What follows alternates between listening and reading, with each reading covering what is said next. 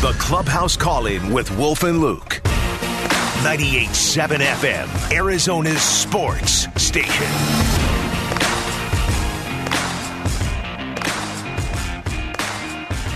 Six games left for the Arizona Diamondbacks starting tonight in San Francisco against the Giants. A team, Wolf, if you'll recall, that Stone Garrett made his debut against back on August 17th. We got to talk to him a few days after that, but August 17th and 18th were pretty good days. Really, it's been pretty good across the board for Stone Garrett since he got to the major league level, and he joins us right now on the Arizona Sports Line. Stone, thank you for the time. You've been in the big leagues for about a month and a half now. How does it feel? Yeah, it feels great. Um, finally getting yeah up to speed with you know on the field, off the field stuff. Uh, a lot of the guys from Reno are, are up here too, so uh, you know we're all getting comfortable up here uh, in the aspect of you know how things work, um, and you know lineup changes during the game and just getting up to speed. So it feels pretty good. Have you noticed pitchers pitching you any differently from when you first came up, Stone?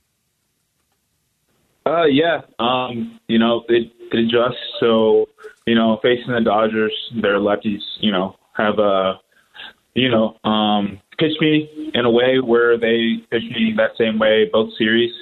Um, so, and, you know, the lefty faced in Houston pitched me, you know, pretty much similar to the way the Dodgers pitched me. And uh, it's good going into the off season, you know, seeing how they threw me. That way we can make some adjustments for next year. Stone Garrett's joining us right now. Uh, Stone, there's a lot of good young players on this team, like you just said. That also makes it tough to get in the lineup consistently. You're still hitting over 300, 309, but you know it's it's not it's not like you're just in there seven nights a week or six nights a week. Is does that make it more challenging? For sure, um, definitely. You know, hitting's a rhythm thing. So uh, when you're in there sporadically, it can be a challenge. Um, but then you have to challenge yourself on the days you're not playing to, uh, you know, get in the cage, face the machine, try to simulate how pitchers would throw me in the game. That way, when I, it does come game time, that uh, you you've kind of seen, uh, you know, the the heaters at a, a fast pace and the breaking balls. That way, it's not a shock to you. Stone, how much confidence have you gained since you've been up for your 24 games or however many it is? How much confidence have you gained? Uh, yeah. Um, you know, it, it's.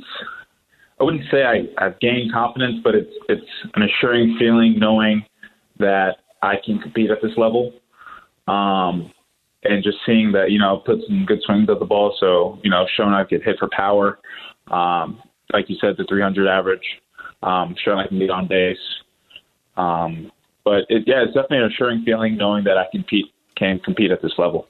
Yeah, eight doubles and 68 at bats is a pretty good start to a major league career. Stone Garrett's joining us right now. Uh, Stone, these last couple games in Houston, you are from the uh, you're from Texas. What, what sort of a homecoming was that like for you? Yeah, um, a lot of fans out there from little league to high school um, to elementary school. Um, a lot of old teachers, a lot of old coaches, a lot of old teammates that came out, a lot of old classmates that came out and showed support. I probably had like a hundred people there the first game, and then like 60 people the second game. So um, if they stuck around, they got to see me pinch it. So that was that was pretty cool. Nice. So you got six games left this season, right? Six games. Is there anything you'd like to accomplish, Stone? Uh, no, just keep doing. I've been doing. Um, I'm not sure how many times I'll be in there, but you know, just compete, um, compete, and go out on a strong note. You uh, were talking to Stone Garrett. Stone, these are your first games back in San Francisco since those first two games of your career. And when you look back on that now, it's not that long ago, but I mean that even just watching for D-backs fans, that that seemed like almost like a dream sequence the way it played out for you. Now that you've had a little bit of time to distance yourself from that, how, how do you look back on those first two games? Yeah, yeah. I mean, they were. I was. You're talking about in San Fran, right? Yeah, right when you first started. Yeah yeah, it was a good feeling. You know, struck out first at bat and then double second at bat, um, and just you know getting on base, getting that hit out of the way the first game. It was a good feeling, and then getting into the second day, and I think maybe I had two hits that day off Webb. I think righty Webb, yeah, Logan Webb. Yeah. Um, so that was a good feeling, um, and just you know, it kind of just started a roll from there. Um, so that was definitely you know, uh, you know, very assuring. Those first two games seeing success right away at this level. Is, is it weird now to, to go back there and to be back in San Francisco where it all started here tonight? Um, yeah, it's gonna be cool. It's gonna be cool. I like this park a lot. Um, so it'll be fun. It'll be a fun memory. Just I remember me pulling up to the field um, for the first time and everything I did. You know, sitting in the locker room, going to the top deck to take it all in, going out in the field before anybody else was out there. So it'll be fun.